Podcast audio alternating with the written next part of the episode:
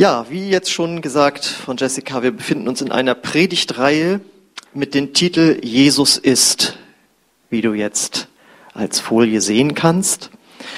Und da sind wir jetzt schon im dritten Teil.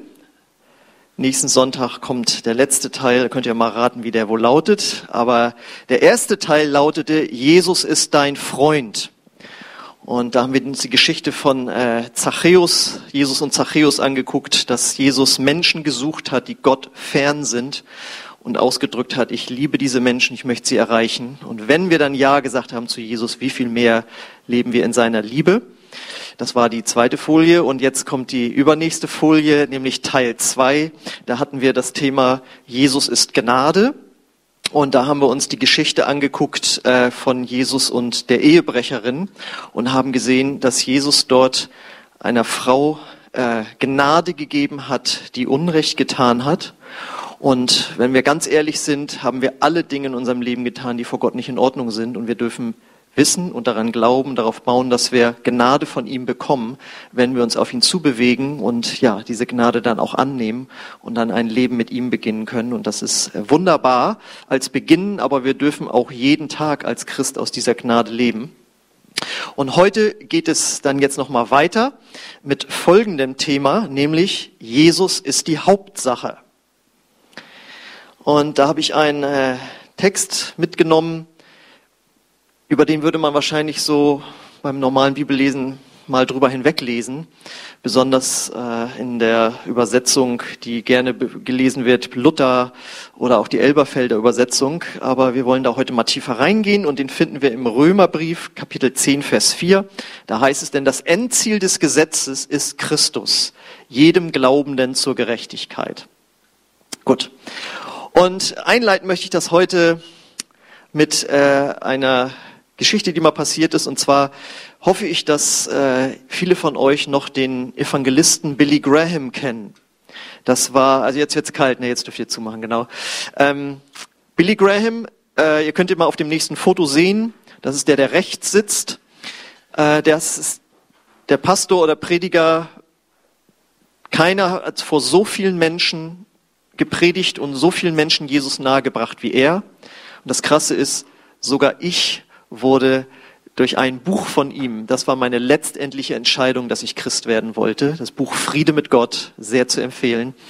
Und das habe ich 1994 gelesen. Und da sehen wir 1969 und da ist er eingeladen in einer Talkshow bei Woody Allen. Und wer den noch kennt, das ist ja auch ein bekannter Komiker und Filmemacher. Und Woody Allen ist nicht gläubig, also er ist von Geburt her Jude, aber er bezeichnet sich selbst als Agnostiker. Das heißt, er ist jemand, der sagt, ich weiß nicht, ob es Gott gibt oder nicht.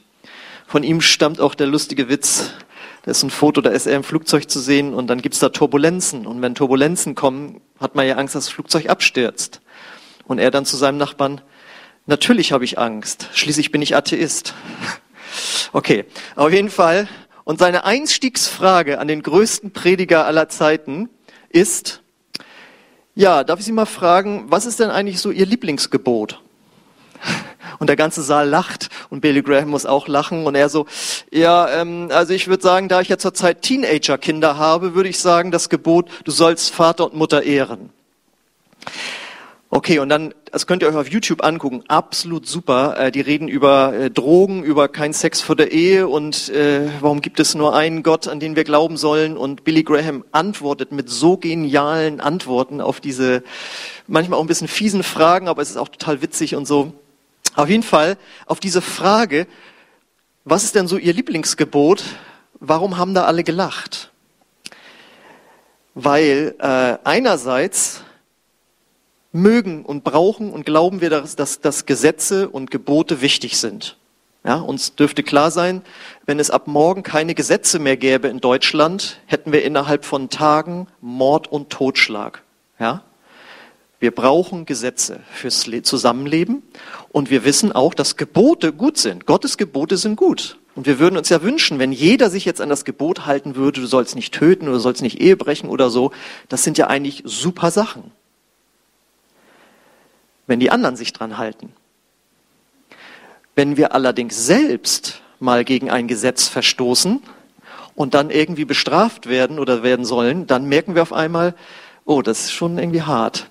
Und wenn wir dann noch an Gottes Gebote denken, wenn wir gegen die verstoßen, haben wir ein schlechtes Gewissen. Also wenn es uns selbst betrifft, finden wir Gebote dann nicht immer so klasse. Das bedeutet, einerseits finden wir Gebote gut, aber andererseits fühlen wir uns als Menschen doch auch durch Gesetze und Gebote eingeschränkt. Deswegen diese Frage, was ist Ihr Lieblingsgebot? Das ist irgendwie wirklich genial, ja? Einen Christen oder sonst wie Gläubigen damit herauszufordern, weil irgendwie ist man für Gesetze und Gebote, aber irgendwie hat es doch auch was Unangenehmes. Und deswegen, wenn man dich nach dem Unterschied fragen würde zwischen dem Alten und dem Neuen Testament, was würdest du dann antworten?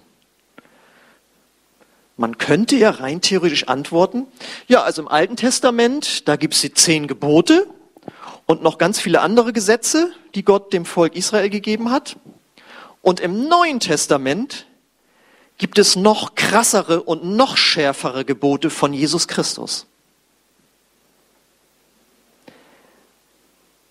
Und wenn das dann stimmt, dann würde das ja bedeuten, dass das Leben der Israeliten im Alten Testament einfacher war, als das der Christen im Neuen Testament. Oder? Also wenn man im Alten Testament schon Gebote hat und Gesetze und im Neuen Testament sind die noch schärfer, wenn man dann die Wahl hätte, müsste man eigentlich sagen, dann werde ich lieber Jude statt Christ. Oder? Und diese Befürchtung ist jetzt, könnte man ja tatsächlich haben, denn ich habe euch mal aus dem Neuen Testament etwas mitgebracht, was Jesus gesagt hat. Das lesen wir in der berühmten Bergpredigt Matthäus 5, also Kapitel 5, Verse 21 und 22. Da sagt Jesus, ihr habt gehört, dass es im Gesetz von Mose heißt, du sollst nicht töten. Wer einen Mord begeht, wird verurteilt. Altes Testament, Mose. Ich aber sage, als Jesus im Neuen Testament, der nur zornig auf jemanden ist, wird verurteilt. Wer zu seinem Freund sagt, du Dummkopf, den erwartet das Gericht. Und wer jemanden verflucht, dem droht das Feuer der Hölle. Das ist das, was ich gerade gesagt habe. So könnte man ja antworten, ne? Altes Testament so, Neues Testament noch krasser. Ja, diese eine Stelle. Gut, ich habe noch eine zweite mitgebracht. Ein paar Verse weiter, 27 und 28, sagt Jesus, ihr habt gehört, dass es im Gesetz von Mose heißt, Altes Testament, du sollst nicht die Ehe brechen. Ich aber sage, wer eine Frau auch nur mit einem Blick voller Begierde ansieht, hat im Herzen schon mit ihr die Ehe gebrochen. Also Verschärfung, noch krasser im Neuen Testament. Und die Frage ist doch, wenn die Sache so steht, warum sollte man dann Christ werden und wie kann man dann seinen Glauben fröhlich leben? Weil, dass man schon mal mit jemandem geschimpft hat und böse war und vielleicht sogar Hass empfunden hat, das passiert ja jedem von uns. Und bei dem Angebot, was heute im Internet läuft, und damit meine ich nicht nur Pornografie, sondern einfach wie Frauen sich auch sonst präsentieren, dass das passiert, also dann sind wir alle betroffen. Und dann stehen wir ja dauernd irgendwie unter Verdammnis, unter Zorn, unter Gesetz. Wie soll man denn da ein fröhlicher Christ werden? Und die Antwort ist, wegen Jesus. Denn er ist die Hauptsache im christlichen Glauben und nicht du mit deinen guten und schlechten Taten. Erst kommt er mit seinem Leben und dann erst kommst du mit deinem Leben, mit deinem christlichen Leben. Erst kommt, was er für dich getan hat am Kreuz, was er gelebt hat und was er am Kreuz getan hat und dann erst kommt, was du daraufhin tust. Oder man könnte auch sagen, was du daraus machst. Wenn das nicht so wäre, dann wärst du die Hauptsache im Glauben, dann wärst du der Hauptdarsteller im christlichen Glauben und Jesus wäre sowas wie so ein Sidekick, Ne? Ihr wisst, der Sidekick ist, wenn es so eine Show gibt, wo so ein Hauptmoderator ist und dann haben die manchmal in der Ecke noch einen anderen Typen sitzen, der so Kommentare gibt, das ist der Sidekick. Oder in einem Hollywood-Film der Hauptdarsteller, so Batman und Robin wäre das beste Beispiel. Batman ist der Hauptdarsteller und Robin ist der Sidekick. Ja? Und wenn das so wäre, dass du der Hauptdarsteller bist in deinem christlichen Glauben und dann wäre Jesus nur so ein Sidekick. Und da stimmt ja dann was nicht. Und deswegen kommen wir jetzt wieder zu dem Ausgangsbibelvers, mit dem wir uns ja hier heute beschäftigen wollen, auf der nächsten Folie. Jesus ist das Endziel des Gesetzes. Er ist das Ziel der Gebote und damit auch das Ende der Gebote. Denn das Endziel des Gesetzes ist Christus, jedem Glaubenden zur Gerechtigkeit. Und jetzt ist die Frage, warum Ziel? Das ist übrigens so, man kann das Wort, das da im Griechischen steht, mit Ende und mit Ziel übersetzen. Deswegen sagen einige Übersetzungen, Jesus das Ende des Gesetzes. Andere sagen, Jesus das Ziel des Gesetzes. Und diese Übersetzung hat es zusammengefasst. Er ist das Endziel des Gesetzes. Warum das Wort Ziel? Warum ist Jesus das Ziel des Gesetzes, das Endziel? Da muss man erstmal fragen, ja, was ist denn überhaupt das Ziel von Gesetzen? Oder was war das Ziel der Gebote von Gott? Sagen wir mal die 10 Gebote zum Beispiel, oder überhaupt die ganzen Gebote im Alten Testament oder überhaupt die Gebote Gottes. Was ist das Ziel des Gesetzes? Einmal natürlich, dass Menschen ein besseres Leben führen. Ja? Also wenn man sagt, lebt wie ihr wollt, wie gesagt, dann haben wir Mord und Totschlag. Aber wenn da eine Ordnung reinkommt, nicht sich gegenseitig umbringen, nicht die Ehe brechen, nicht klauen, nicht lügen, all diese Dinge und alle sich dran halten, dann lebt die Gesellschaft gut und das stimmt auch, die sollten Ordnung bringen und die Bibel sagt auch, dass Gott das gemacht hat, weil er gesagt hat, ich möchte, dass ihr anders lebt als die anderen Völker um euch herum. Das ist das eine. Aber das Neue Testament offenbart uns, dass das Gesetz noch ein anderes Ziel hatte. Und um das geht es jetzt hier. Und das finden wir im Römerbrief, Kapitel 5, Vers 20. Da heißt es, auf der nächsten Folie, das Gesetz aber wurde gegeben, damit alle Menschen erkennen konnten, wie sündig sie waren. Doch als das Ausmaß der Sünde unter den Menschen immer größer wurde, ist Gottes wunderbare Gnade noch grenzenloser geworden. Das bedeutet, das Gesetz sollte dir und mir zeigen, wie schlimm wir quasi sind.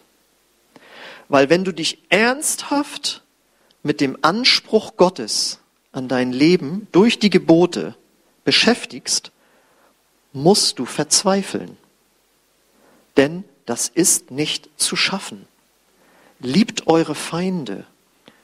Liebe deinen Nächsten wie dich selbst. Ja, das zu lesen, die Feinde zu lieben, ist ja das eine. Aber wenn man dann im Betrieb, auf der Schule, in der Schule einen Feind hat, ja, und wer mal gemobbt worden ist, das ist schon hart. Und das gilt ja nicht nur für Schüler, sondern das gilt auch für Leute, die im Gefängnis sitzen und von einem Wärter gepeinigt werden. Feind ist dann immer jeweils die böse Person in deinem Leben. Wie soll man das schaffen? Dann die Reinheit der Gedanken, was wir am Anfang schon hatten, ja, wo es um Töten im inneren Herzen geht oder Lustgedanken und so weiter. Das ist eigentlich nicht zu schaffen. Und ich weiß noch, als ich Neuchrist war, stieß ich auf den Bibelvers, so lasst eure guten Werke vor den Menschen sehen, damit sie den Vater im Himmel preisen. Und dann habe ich so auf mein Leben geguckt. Und dann bin ich zum Kumpel gegangen, der hatte sich ein halbes Jahr später nach mir bekehrt und wir lasen eifrig die Bibel und ich weiß noch, wie ich mich erschöpft in seinen Sessel fallen ließ und sagte, Holger, wo sind deine guten Werke? Ich habe keine. Und er so, tja, versteht ihr? Also ich war nun kein Pfadfinder und so, ich habe Rockmusik gemacht, ich wollte, dass die Leute mich bewundern und so, ich habe nicht anderen Leuten irgendwie, klar, ich wurde Sozialpädagoge und so, ja, aber so in meinem privaten Leben, also irgendwie, da war jetzt nicht so viel zu finden und so, ne? Und denkst, meine Güte, was machst du dir für Gedanken? Naja, ich sag ja, wenn man sich ernsthaft mit dem Glauben und dem Anspruch Gottes an unser Leben, wie wir leben sollen, auseinandersetzt, dann musst du merken, das ist nicht zu schaffen. Und wenn du so weit bist, du verzweifelt bist über das, was du immer noch falsch machst, oder auch das Gute, das du eben nicht tust, dann hat das Gesetz sein Ziel erreicht. Und du merkst, ich brauche einen Erlöser. Ich brauche Jesus. Und jetzt kommt die gute Nachricht des Evangeliums. Jesus lebte das perfekte Leben, das wir alle eigentlich leben sollen. Und gleichzeitig trug er am Ende dieses perfekten Lebens, nahm er die Strafe auf sich für unser Versagen.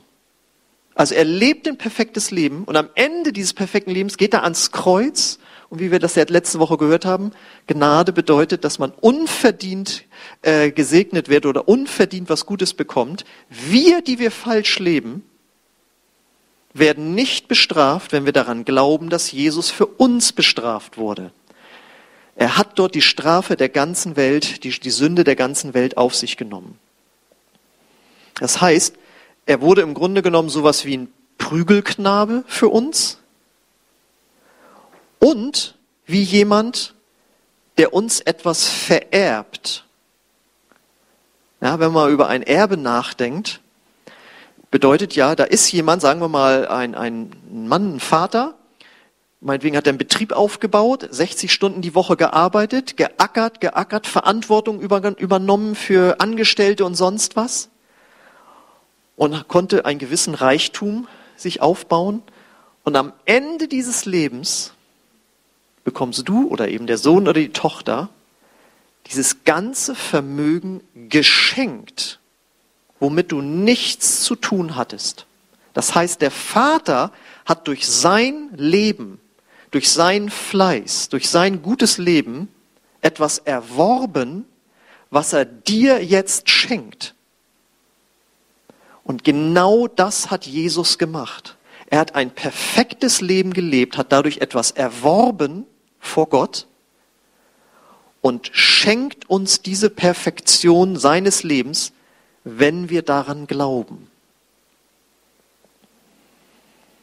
Und in der Regel sind ja Menschen, die was erben, richtig glückliche Menschen. Ne? Ich meine, wer möchte das nicht haben? Für nichts tun, was geschenkt bekommen. Ja?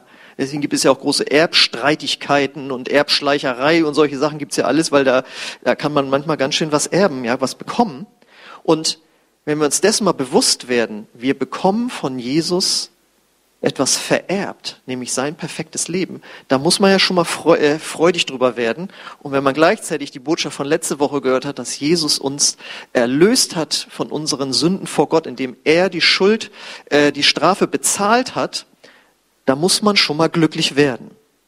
Und dann, wenn wir das verstanden haben, dass dieser Ausgangsbibelvers das bedeutet, dann verstehen wir jetzt auch besser, warum andere Bibelübersetzungen diesen einen Vers noch anders übersetzen. Da gehen wir auf die nächste Folie. Oben haben wir wieder unseren Ausgangsvers, denn das Endziel des Gesetzes ist Christus, jedem Glaubenden zur Gerechtigkeit. Und die Neues Leben Übersetzung sagt, denn mit Christus ist die Absicht des Gesetzes vollkommen erfüllt. Wer an ihn glaubt, wird vor Gott gerecht gesprochen. Oder die Hoffnung für alle, noch ein bisschen ausführlicher. Dabei hat Christus das Gesetz doch erfüllt. Und somit ist es nicht mehr der Weg, um Annahme bei Gott zu finden. Wer Christus vertraut, wird von aller Schuld freigesprochen. Ihr merkt, warum manche Bibelübersetzungen sich unterscheiden, weil die Übersetzer sich gesagt haben, also diesen einen kurzen Vers in der original griechischen Übersetzung versteht kein Jugendlicher. Also übersetzen wir das mal so, dass man den Inhalt versteht. Ja? Deswegen empfehle ich auch jedem, der jahrelang nur Luther und Elberfelder liest, lies auch mal Neues Leben oder Hoffnung für alle. Ich habe neulich sogar mal die Volksbibel durchgelesen, da wird man dann auch noch gut bei unterhalten, dann amüsiert sich dann auch noch.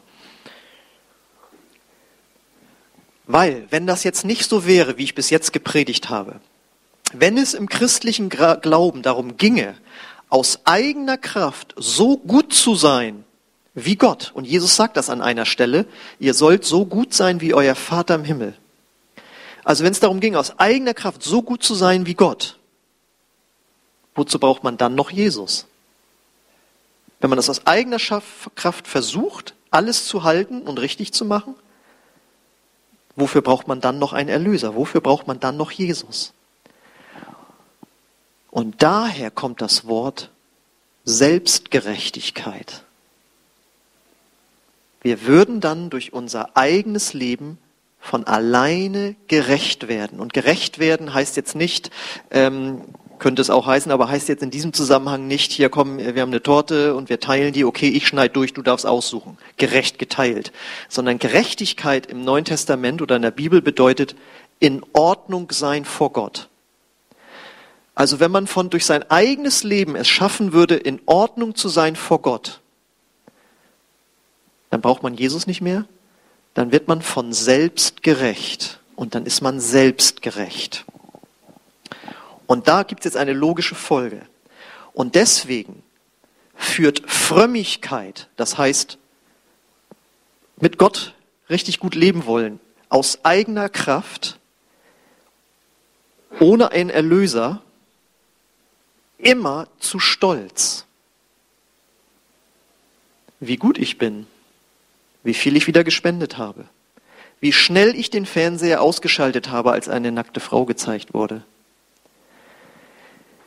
Wie vorbildlich ich den 50-Euro-Schein, den ich auf der Straße gefunden habe, natürlich zum Fundbüro gebracht habe und mich den nicht genommen habe.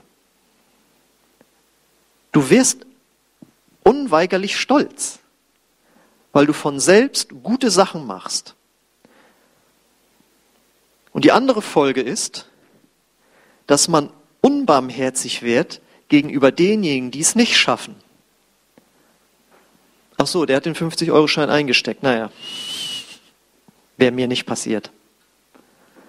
Ach, der hat da wieder nicht die Wahrheit gesagt. Ich bin durch und durch wahrhaftig. Ja, dann bist du kein guter Christ oder kein guter Gläubiger und ich bin eben gut. Und du solltest bestraft werden. Und die dritte Folge, die unweigerlich kommt, ist, dass man anfängt zu heucheln. Denn wenn man ganz ehrlich ist, ja, man bringt vielleicht den 50-Euro-Schein zurück, aber gönnt sich dann doch irgendwo die Notlüge. Ja, man macht hier Sachen richtig, aber im privaten Leben, dort wo einen keiner sieht, wenn man ganz alleine ist mit seinen Gedanken und Gefühlen und mit anderen Menschen, ja, man kann sonntagmorgens eine Vorzeigefamilie sein und wenn man sonntagnachmittags zu Hause ist, denken, wenn andere zugucken würden, die waren heute Morgen, aber es war da noch ein anderer Umgang, als andere zugeguckt haben. Das nennt man Heuchelei. Und genau so waren die Pharisäer.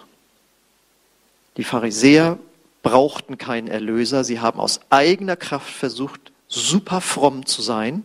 Sie waren super stolz auf sich. Jesus sagt, die stehen an den Ecken, lassen sich bewundern dafür, dass sie beten und fasten. Sie waren unbarmherzig gegenüber den Versagern. Deswegen haben sie auch, wie beim letzten Mal gehört, die Frau, die im Ehebruch erwischt wurde, gebracht und haben darauf gebrannt, dass sie gesteinigt wird. Und es führt zur Heuchelei. Jesus sagt, nach außen sehen sie gut aus mit dem, was sie machen, aber inwendig sind sie wie ein Grab. Und weil Jesus wusste, dass wir Christen genauso werden können, hat er so viel Zeit darauf verwendet, sich mit den Pharisäern zu beschäftigen. Wenn du das Neue Testament mal durchliest, wirst du merken, dass Jesus nie über die Römer schimpft und ihren unmoralischen Lebensstil. Er schimpft nur auf die Pharisäer. Und das sind ja ganz viele Passagen. Warum? Weil er die fertig machen wollte? Nein. Weil er wollte, dass wir Christen dann 2000 Jahre später werden, nicht genauso wie die Pharisäer werden. Das ist der Grund, warum so viel über die geschrieben wird.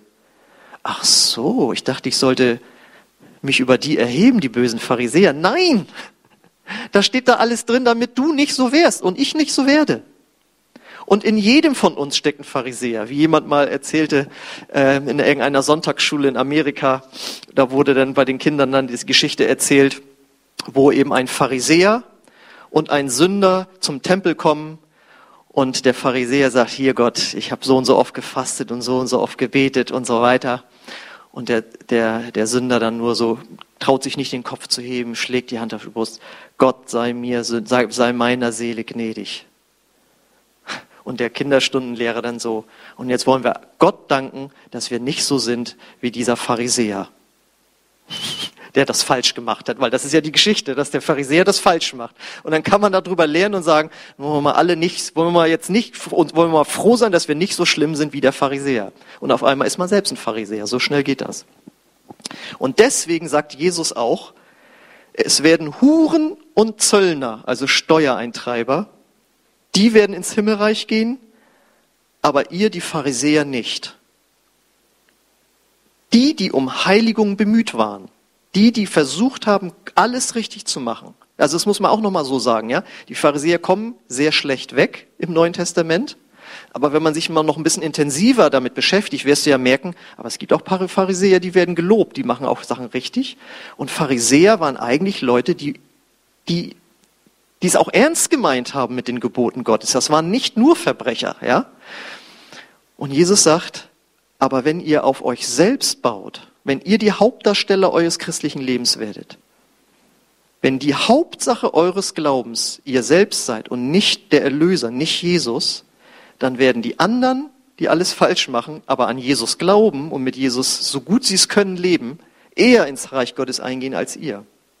Das bedeutet, im Christentum geht es nicht zuerst um gute Werke, Gebote halten, heilig sein, sondern es geht zuerst um Jesus. Er ist die Hauptsache. Das ist ein ganz wichtiger Satz, weil ich erinnere mich noch, wie ich mich damals vor über 20 Jahren mit dem Glauben beschäftigt habe. Und ich war noch kein Christ, habe mich aber mit beschäftigt. Und dann sprach ich mit unserem damaligen Sänger aus der Band darüber. Und er so, also mit dem christlichen Glauben ist das doch so. Gott sagt im Grunde genommen zu dir oder zu uns allen, seid gut.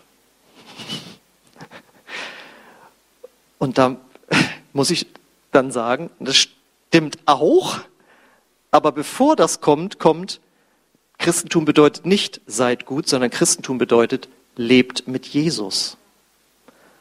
Und wenn du mit Jesus lebst, dann wirst du gut. Die Reihenfolge ist entscheidend. Und das ist nämlich der große Zuspruch des Neuen Testamentes. Du bist erstmal gerecht. Das heißt in Ordnung vor Gott, so wie du bist, durch Jesus. Du hast das Erbe bekommen. Und wenn Gott dich sieht, sieht er Jesus. Ich hoffe, ihr habt alle schon mal einen Film, diese Mission Impossible Filme gesehen. Das sind so Agentenfilme, wo die immer so im 3D-Drucker, lassen die sich immer so Masken anfertigen und sehen dann so aus wie so ein Typ, den sie dann entführen müssen oder eben darstellen müssen. Und dann durch Tricks und so weiter ist das dann aber jemand anders. Und dann kommt immer die große Szene, die reden dann mit einem und irgendwann reißt er sich dann die Maske runter und darunter ist dann eben ganz anderer. Ja? Und so kannst du dir das vorstellen, also wenn Gott uns sieht, dann sieht er Jesus. Und darunter sind eigentlich wir. Weil wir an Jesus glauben. Ja, und Jesus ist gut und gerecht und perfekt. Und wenn man eben an Jesus glaubt und Jesus im Herzen hat und das glaubt, was ich jetzt gepredigt habe, dann kommt man zur Ruhe. Weil dann braucht man sich erstmal keine Gedanken mehr machen, ob man das, was man heute gesagt hat, ob das jetzt alles richtig war oder falsch war oder ob da noch irgendwas ist und so weiter. Und man muss sich nicht die ganze Zeit selbst untersuchen, sondern wenn man was gemacht hätte, dann würde Gott einem das zeigen. Aber man muss nicht sich selbst untersuchen und dauernd selbst prüfen, sondern man kommt zur Ruhe. Aber dann geschieht auf einmal ein Wunder. Wenn man dann zur Ruhe gekommen ist, dann will man auf einmal von ganz alleine heilig leben, Gott gefallen und etwas für ihn tun. Ein Ausgeruhter will irgendwann mal wieder aufstehen. Ja, wenn man ganz viel gerödelt hat, man muss sich auch mal hinlegen und ausruhen. Und wenn du dann liegst und lange genug gelegen hast, irgendwann willst du von alleine wieder aufstehen. Wenn du das nicht willst, würde es bedeuten, dass du krank bist und deswegen liegen bleibst. Aber wenn man sich ausgeruht hat, will man irgendwann wieder aufstehen. Wir Menschen wollen aktiv sein. Sehr unterschiedlich, aber Wir wollen aktiv sein. Gott hat uns so gemacht. Und wenn wir zu Jesus kommen und Jesus annehmen und an ihn glauben, dann sagt die Bibel, werden wir von Neuem geboren. Wir werden innerlich neue Menschen. Und diesen inneren neuen Menschen hat Gott so gemacht, dass der auch aufstehen will und aktiv werden möchte für Gott. Der Geist Gottes arbeitet ab dann in uns. Und auf einmal haben wir das Gesetz Gottes, das vorher in diesem Buch war, du sollst heilig sein, du sollst dies tun, ja oder nein und so weiter, das ist auf einmal in uns. Das ist auf unser Herz geschrieben, sagt die Bibel. Und das macht dann eben alles einfacher. Ob von draußen jemand sagt, mach das und das, oder ob du selbst sagst, ich will das und das machen, das ist ein Unterschied wie Tag und Nacht. Das heißt, wir erfüllen jetzt aus Liebe zu Gott das Gesetz Christi. Und das Gesetz Christi sagt einfach nur, liebe Gott, deinen Nächsten und dich selbst. Da ist alles drin. Der, wer seinen Nächsten liebt, der wird ihm nicht die Frau ausspannen, der wird ihn nicht beklauen. Ja, wer Gott liebt, der wird um seine Sachen bemüht sein, was Gott auf dem Herzen hat und so weiter. Da ist alles drin und damit erfüllen wir Gottes Anspruch. Das ist so, wer schon mal Tretboot gefahren ist, der weiß, jetzt als Kind, das ist super anstrengend. Bis sich der Papa nebeneinsetzt und anfängt zu treten, auf einmal geht das Treten ganz einfach. Man hat einen minimalen kleinen Anteil daran, dass das Boot sich in Bewegung setzt. Und so ist es auch. Wenn wir unter dem alten Bund oder im Alten Testament oder so leben, dass wir die Gesetze unbedingt erfüllen wollen, dann bedeutet das, dass wir die ganze Zeit selbst strampeln. Aber wenn wir Jesus in unser Leben einladen, ist es so, als würden wir Jesus in unser Boot einladen. Auf einmal fängt er an zu treten und wir müssen nur noch mittreten. Das heißt, wir spenden, kommen in die Gemeinde, evangelisieren, wir beten, fasten, was auch immer, nicht aus Druck oder Zwang, sondern freiwillig. Und ich möchte auch nochmal bitten, tu all diese Dinge und die ganzen anderen Sachen auch wirklich nur, wenn du es möchtest. Ich habe noch nie ein Gesetz gebraucht, das mich gezwungen hat, in eine Gemeinde, in eine Kirche zu kommen. Ja, du bist ja auch angestellt. Ja, aber ich war auch 3 Jahre nicht angestellt. Ich komme immer gerne. Ich brauchte auch noch kein Gesetz, das mich dazu zwingt, Menschen von Jesus zu erzählen. Niemand zwingt mich, samstagvormittags mich auf die Straße zu stellen. Ich mache das, weil ich das möchte. Und jetzt die Frage, okay, aber was ist, wenn man all diese Dinge nicht tun möchte oder nicht tut? Was ist denn mit den ganzen Christen, die Dinge nicht tun? Was ist, wenn jemand aus der Ruhe nicht aufsteht? Da denke ich, das könnte 3 Ursachen haben. Das erste ist Jesus wirklich die Hauptsache deines Lebens? Hast du Jesus wirklich zur Hauptsache gemacht? Jetzt betrachten wir diesen Begriff Hauptsache mal von der anderen Seite. Hast du Jesus zum Mittelpunkt deines Lebens gemacht? Und deswegen geht es in den Evangelien immer darum, dass Jesus sagt, folgt mir nach, lasst alles stehen und liegen, gebt euer ganzes Leben mir, legt alles ab, was hinter euch, was vorher war, guckt nicht nach hinten, gebt mir euer ganzes Leben.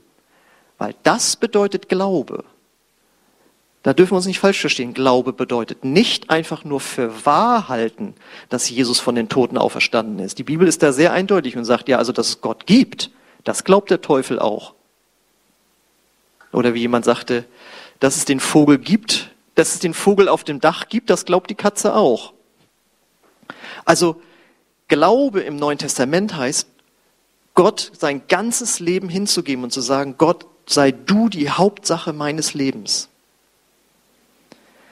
Das zweite ist, es könnte sein, dass der oder die Christin ihr geistliches neues Leben nicht richtig füttert.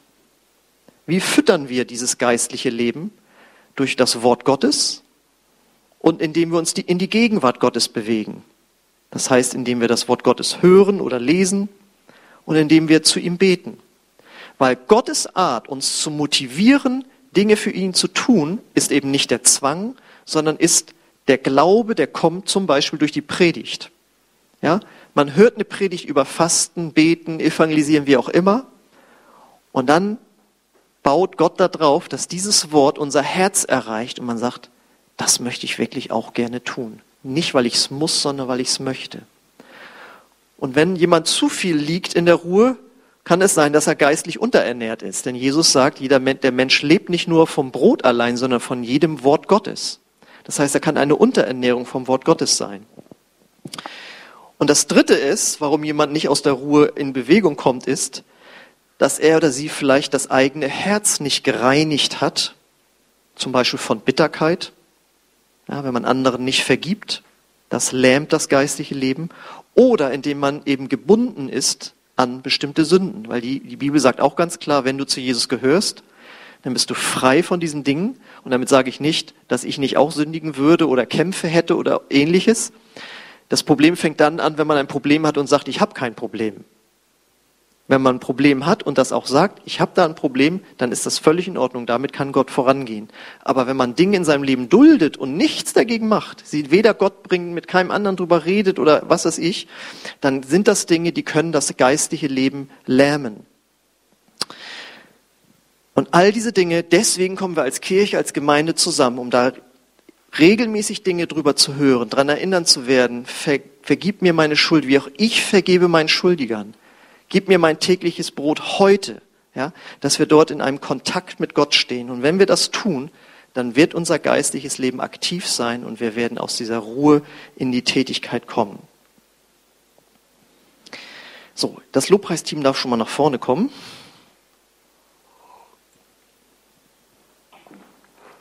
Und das bedeutet, wenn wir als Christen, und fangen wir mal nur hier bei uns in der Gemeinde an, alle verstehen würden, dass Jesus die Hauptsache unseres Glaubens ist und nicht wir.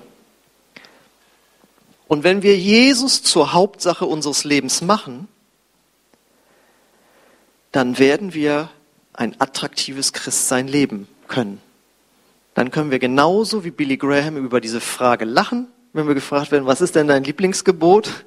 Ja, und dann wissen wir, das Gebot ist nicht etwas, was uns knechtet, sondern was uns hilft und wir leben dadurch aus Gottes Kraft oder wir leben es durch Gottes Kraft, dann ist es ein attraktives Christsein, wo man nicht den Eindruck hat, dass da jemand leidet unter dem, was im Neuen Testament auch drin steht, wie Gott möchte, dass wir leben, sondern wir leben es aus seiner Kraft. Deswegen findest du dein Christsein anstrengend, dann komm zur Ruhe in ihm.